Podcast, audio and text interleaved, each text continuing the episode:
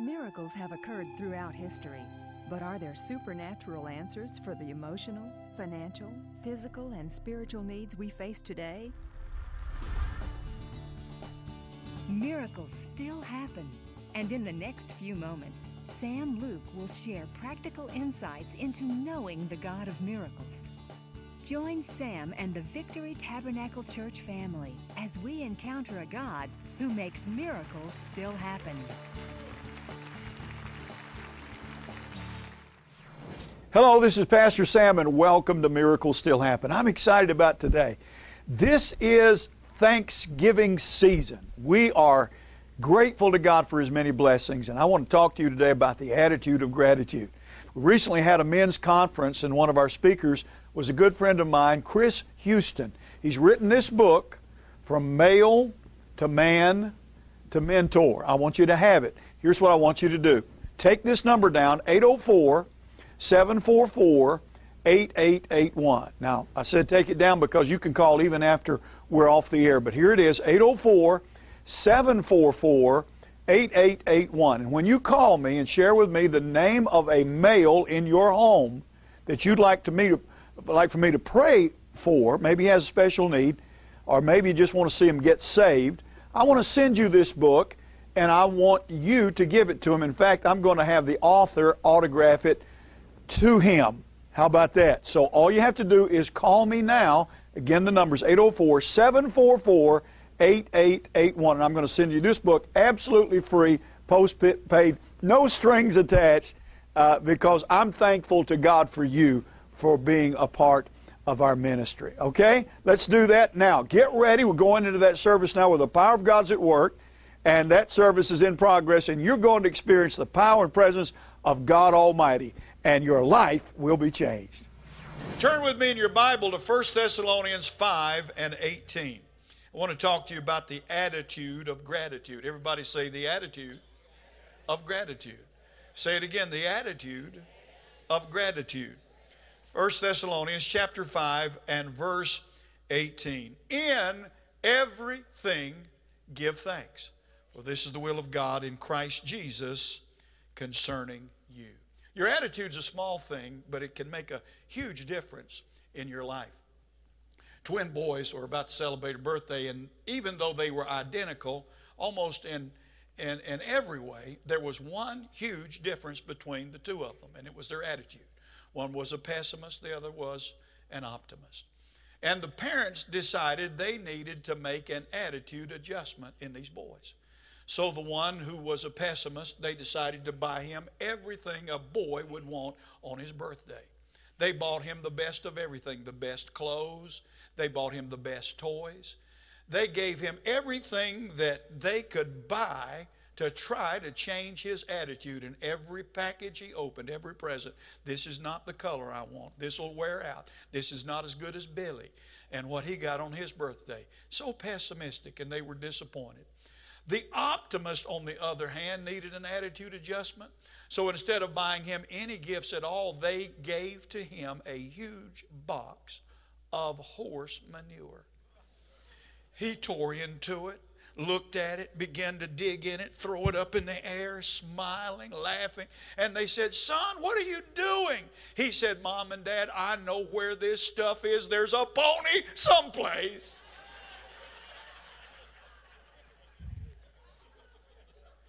You need to have a positive attitude for three reasons. Number one, it attracts people to you with whom you can have a meaningful relationship. Why don't you try to be the person that you want in your life?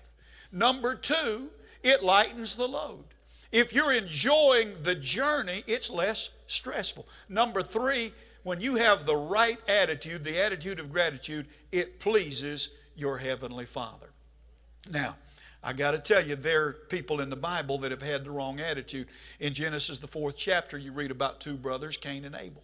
I don't know if one of them was a pessimist and the other an optimist, but I know that one of them had a really bad attitude. Cain killed his brother Abel. Cain was a farmer, Abel was a shepherd. And they both knew that God required a particular sacrifice. It was a prescribed sacrifice, it was a blood sacrifice. They knew that without the shedding of blood, there was no remission of sins. And God said at a certain place, I want you to come and bring a blood sacrifice. But Cain, in his pride, brought the very best vegetables that he could produce and presented them before the Lord. See, that's what's happening in the 21st century. Instead of us believing that God has already done everything that He needed to do in the plan of redemption, we decided that we would add certain things. That somehow that God would be impressed if we could just in our religion have other things in addition to Christ. Well, I got to tell you, it's Christ and nothing. Ephesians 2 8 and 9 says, For by grace are you saved through faith, and that not of yourselves. It is the gift of God and not of works, lest any man should boast. It's not about bringing your best gift to God and presenting it to Him. It's about honoring God for what He's already done. You see, you can't add anything to salvation. Jesus paid the total price on Calvary. When he marched up Calvary's lonely hill and gave his life a ransom for many, he became the sin substitute and the sin sacrifice for all men of all ages throughout all of time. Neither is there salvation in any other, for there is none other name under heaven given among men whereby we must be saved. It's not Jesus and the catechism. It's not Jesus in water baptism. It's not Jesus in church membership. It's not Jesus in the Mother Mary. It's not Jesus and some kind of a philosophy. It's just Jesus. And so you can be saved today, but you've got to accept the sin substitute, which is Jesus Christ. Cain could have been justified before God, but he became angry when God rejected his sacrifice and accepted his brother Abel's sacrifice, and Cain's true nature and his true attitude was revealed in Genesis chapter 4 when he murdered his brother. Now, there are three negative attitudes that I want to talk about before I talk about that attitude of gratitude. The first of these is complaining. One of the reasons God, time after time, judged the children of Israel is because they were constantly complaining about everything. God led them out of uh, a land of slavery and servitude and bondage where they had been imprisoned for 450 years. And when he got them out, he had to roll back the Red Sea and he provided water for them to drink. There were about three million of them. And you can imagine how much water it took to slake their thirst and not just their thirst, but the, the livestock that they had. And he provided a table before, before them in the presence of, the, uh, uh, uh, uh of their enemies. And, and uh, he set a table in the wilderness, uh, Psalm says, Psalm 76 and yet they grumbled and complained about everything. He sent them manna from heaven, and they got tired of that. Then he sent them quail, and they ate it till it made them sick, and they got tired of that. And they grumbled about everything, and God brought judgment on them because they were constantly complaining. I can't speak for everybody, but I am grateful for every blessing God has given me today. I love to just look back and think about how good God's been to me. Sometimes I think He's been better to me than He has to anybody else. I can relate to what David said in Psalm 103, and he said, Bless the Lord, O my soul, and all that is within me, bless His holy name. Bless the Lord, O my soul, and forget not all His benefits, who forgiveth all thine iniquities, who healeth all thy diseases, who redeemeth thy life from destruction, who crowneth thee with loving kindness and tender mercies, who satisfieth thy mouth with good things so that thy youth is renewed like the eagles. He said, Oh, that men would praise the Lord for his goodness and for his wonderful works of the children of men, for he satisfieth the longing soul and filleth the hungry soul with goodness, that they might sacrifice the sacrifice of thanksgiving and declare his works with rejoicing. I came by this morning, and those of you that are here, and those of you that are watching me on television, listening on the radio, and you're watching on the internet, I want to tell you there was a time when I was lost. There was a time when I was on my way to hell. But God reached down in mercy and love and brought me up out of a horrible pit, out of the quagmire of sin. And He set my feet upon the solid rock and established my goings and put a new song in my mouth, even praise unto God. Hallelujah. I want you to know there was a time when I was sick in body and I wasn't getting well, but God came to me at my point of need, reached down and in His mercy and love healed my body and told me to run on. Hallelujah. And so I'm grateful today for everything that He has done for me. I'm grateful for His blessing. So here's the second thing criticize. Complaining is one thing, criticizing something else. We have a tendency to criticize people and things that we don't understand. People that are different. You know, folks are different. How many of you know people are different? I remember my wife and I went to Africa for three months, and we got to worship with the Zulus. Now, I'm telling you something, folks, I'm glad those people are saved. Those some fierce looking people over there. And they, they can sing. Oh, they, man, it just uh, make the hair on your, your head uh, stand up. And it's just an awesome experience. But we saw some things. And it's funny how people's perception of beauty is different from culture to culture. We saw this woman that had rings around her neck. From, a child, they started putting rings around her neck to elongate her neck. She had a long, long neck and had all these rings around it. And lo and behold, they'd put those spacers in her ears, and she had something look like a yo yo in each ear. I'm telling you. And then that to beat all, she had something I guarantee you looked as big as a saucer in and her lips and, and wrapped around and it's like and wow. And, and yeah, whoo, man. And you know what? There was a, one of those big Zulu guys there, and he said, Isn't she beautiful? I said, All righty then. You know? I mean, that was his ideal and he said, Oh, she is so beautiful. Well, people in different cultures, uh, uh, they, they think uh, something's beautiful and they think something else is not beautiful. But nowhere in the Bible, when it talks about the kingdom of God, is there any reference to the color of your skin, the shape of your face, the height of your stature. None of that is important. Paul said, I went to heaven and he said, I saw some things that are not lawful for a man to utter. Oh, I wish I just knew one of them, but he didn't tell us.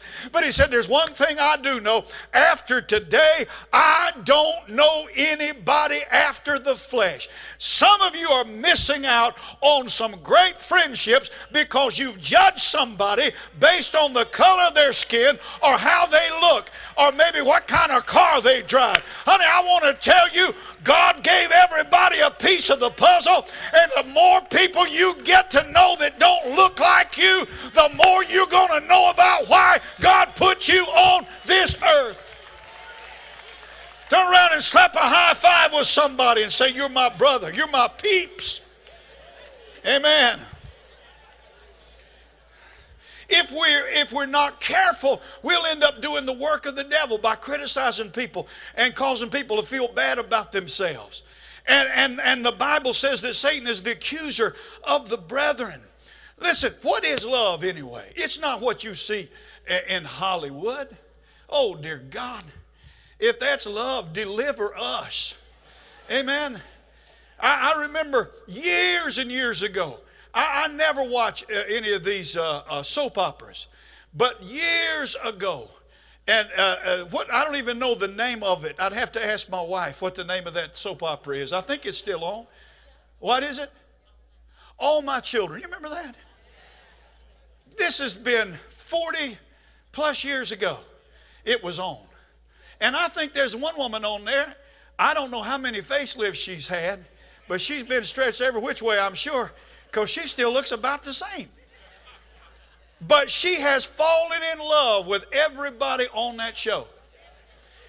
You know, and you hear the music. I love you. And I you. You know, and they get in a big lip lock. Next thing you know, they get married. She's been married 47 times. It's always the same deal. And then they fall out of love just as fast as they fell into love. Amen? What does the Bible say about love? If you love somebody, listen to what it says love is patient and kind. Love is never jealous or envious. Love is never boastful or proud. Love is never haughty, selfish, or rude. Love does not demand its own way. Love is not irritable or touchy. Love does not hold grudges. Love, in fact, will hardly ever notice when others do it wrong. It's never glad about injustice, but rejoices when truth wins out. Hallelujah. I'm glad I have the love of God in me. Do you have the love of God dwelling in you? If you do, touch somebody and say, I love you. And tell them there's nothing you can do about it. And here's the third thing the third bad attitude is condemning. Condemning. Now, in Matthew 7, Jesus warned us about judging. Now, wait a minute, hold a second. Pastor, aren't we supposed to judge? Yes, that's not the word. The word in the Greek is to condemn. See, everybody judges. You judge things every day. Every day. How many of you got up this morning and, and drank some coffee? Do you like, how many of you like coffee? What is wrong with you people? coffee is terrible. It smells great, but it tastes horrible. Amen. Come on, so where's my non coffee drinkers? Represent. There you go. See, it tastes burnt, doesn't it? And it's, it's false advertisement. And you don't even know where it came from, but you just, oh, I got to have me a cup of Java this morning, you know. Now, I will admit it makes you look grown up. Sometimes my wife is sitting there sipping her coffee, and, and I'll get me a cup of hot chocolate or something, and I'll do the same thing, stick my little pinky out like, ooh, this is good, isn't it? It makes you look grown up, mature, and everything, but it, it, it really does stink. It's terrible. But anyway. Here's the point. You don't know anything about that coffee, but you drank it. You came in here this morning, sat on that, uh, that, that chair. You don't know where that chair was made. You don't know one thing about that chair, but you had confidence it'll hold you up. We judge everything. We judge something, whether it be good for us or bad for us. This is not what he's talking about. He's talking about condemnation. He said, Jesus said, You are condemning people because they've got a speck, a little speck in their eye, and you got a great big beam in your eye. And he said, Don't condemn if you don't want to be condemned. Now, Romans 5 and 1 says, Therefore, being justified by faith, we have peace with God through our Lord Jesus Christ. Chapter 8, verse 1 There is therefore now no condemnation to them which are in Christ Jesus. 2 Corinthians 5 He who knew no sin became sin for us, that we might be made the righteousness of God through faith in Christ. I'm not condemned by God, and I'm not going around trying to condemn everybody. I'm not going around saying you're totally worthless and, and you just should go on to hell because there's no hope for you. There's hope for everybody. I don't care who they are, what they've done. There's hope for everybody in Jesus Christ. Now, listen, I will add this. There's never been a sinner didn't know he was sin, he, that he was sinning, wasn't sinning. If, if you know you are, it's because God, the Spirit of God is in you. You were created in the image of God, and you know it's wrong. You know it's wrong when you get drunk. You know it's wrong when you uh, are high on drugs. You know it's wrong if you're a homosexual. You know it's, it's wrong if you're if you're out here uh, uh, uh living uh, in sin. You're aware of it. God gave you that ability, but don't despair and don't give up hope and don't think that you're worthless. God loved you so much He gave His only only begotten Son, and He will save your soul and change your life. Hallelujah. How many of you believe when you get saved, you ought to go out of the sin and business? Say amen. That was a weak amen, but it's true anyway. But stop judging others and condemning others and relegating them uh, to hell. Now, here's what I want to t- uh, tell you about your attitude uh, today. Your attitude and my attitude it's our choice and our responsibility. I'm, I'm responsible for it. It's the choice I make. I can either be happy or I can be sad. I can have victory or I can be defeated. But I choose today to bring my life into alignment with the Word of God and adopt the attitude of Jesus Christ.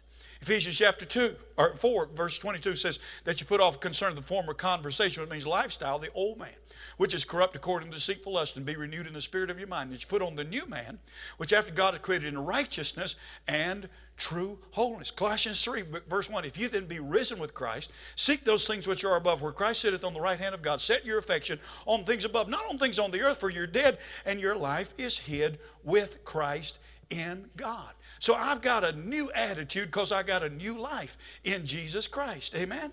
So it's my choice. Now, let me show you how to do this thing. And believe it or not, there is a wrong way to give thanks. Now, it's hard to believe in it. I mean, that's such a praiseworthy act. It's just hard to imagine that there could be a wrong way to do it, and yet Jesus said there is. Look at, listen, look at this Luke chapter 18, verse 11. The Pharisee prayed,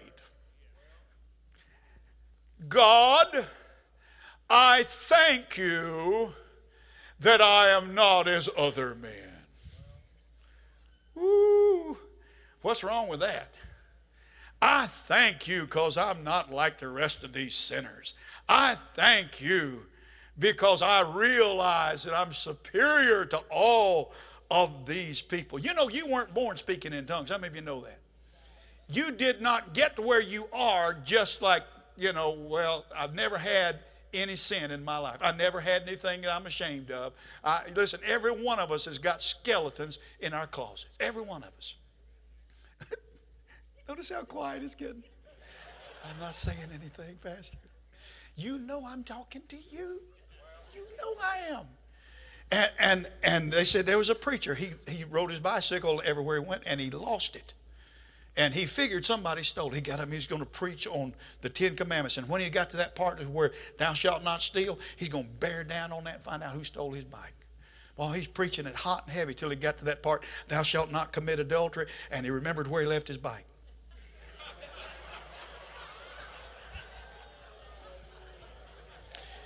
Some of you, you want to give off the, the aura that you are just about to be translated. You're just walking so close. I have to dip snuff to cut the power down to keep from just flying off to glory. But you know who you are. You know what you've done. You know where you've been. The good news is when in 1 Corinthians 6, when Paul begins to enumerate all the categories of sin, he gets right on down the end of it. He said, And such were some of you, but now you're cleansed and now you're sanctified. Hallelujah.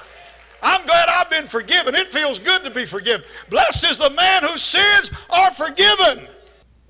Pray with me right now, will you? Pray like this Dear Heavenly Father, I come to you in Jesus' name.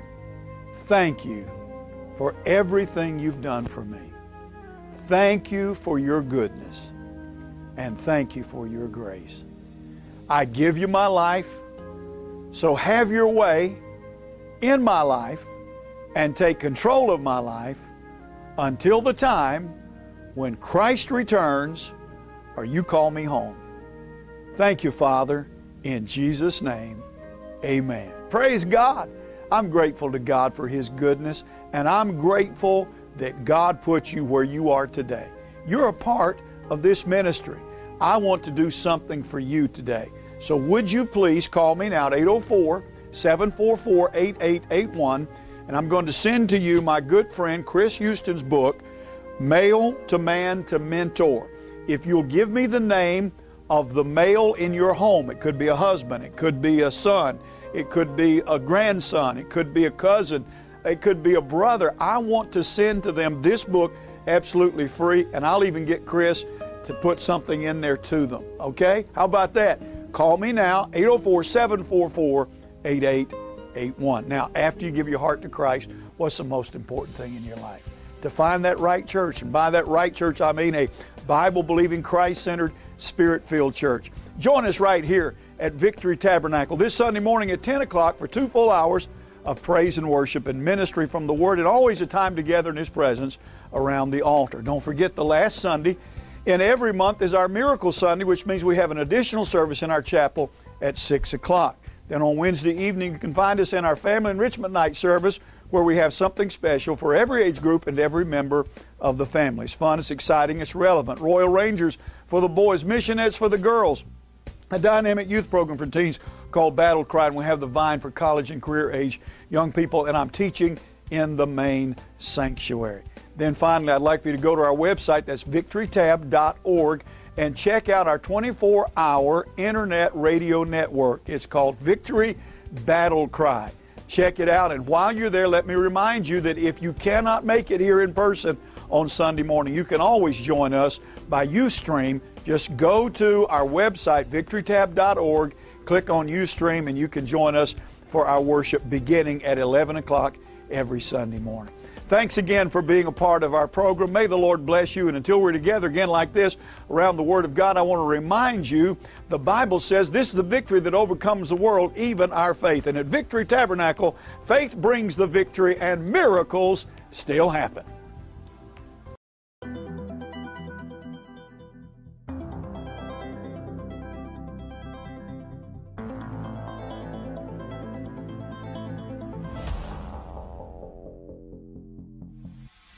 I love to hear people sing about a Jesus they really know. I'm with you, and he will never leave you, and he will never forsake you. Hallelujah. God, if you're doing anything, I don't want you to do it without me. Use me too. Walk through me. Hello, I'm Pastor Sam from the Victory Tabernacle Church of God here in Midlothian, Virginia, and I have some exciting news. We are beginning in January our Remnant School of Ministry. And if there's a calling on your life, I'm inviting you to be a part of this exciting adventure. Perhaps you feel like God has called you to be a pastor. I want to be able to share with you over 40 years of full time experience in the ministry. You can have hands on experience right here and be involved in everything from evangelism to administration. In fact, we have a worldwide television and radio ministry.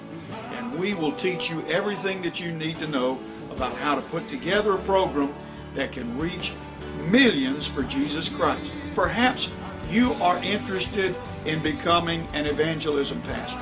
We have outreach ministries to the community, and you can be a part of that as well.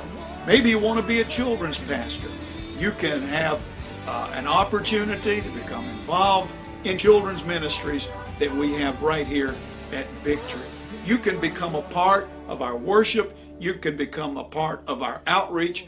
You can even become a missionary with us. Every year, we minister to thousands of people around the world through missions. Today, you can take advantage of it, and I promise you that if you'll stay with us for three years, you can have your license, you can be credentialed either in the Church of God or in the Assembly of God. For more information, you can go to our website at victorytab.org or you can call us here at 804 744 8881. I believe God has something great in store for you, and I believe that God's anointing is on your life to do great things for Him in the future. Let us be a part of that. God bless you.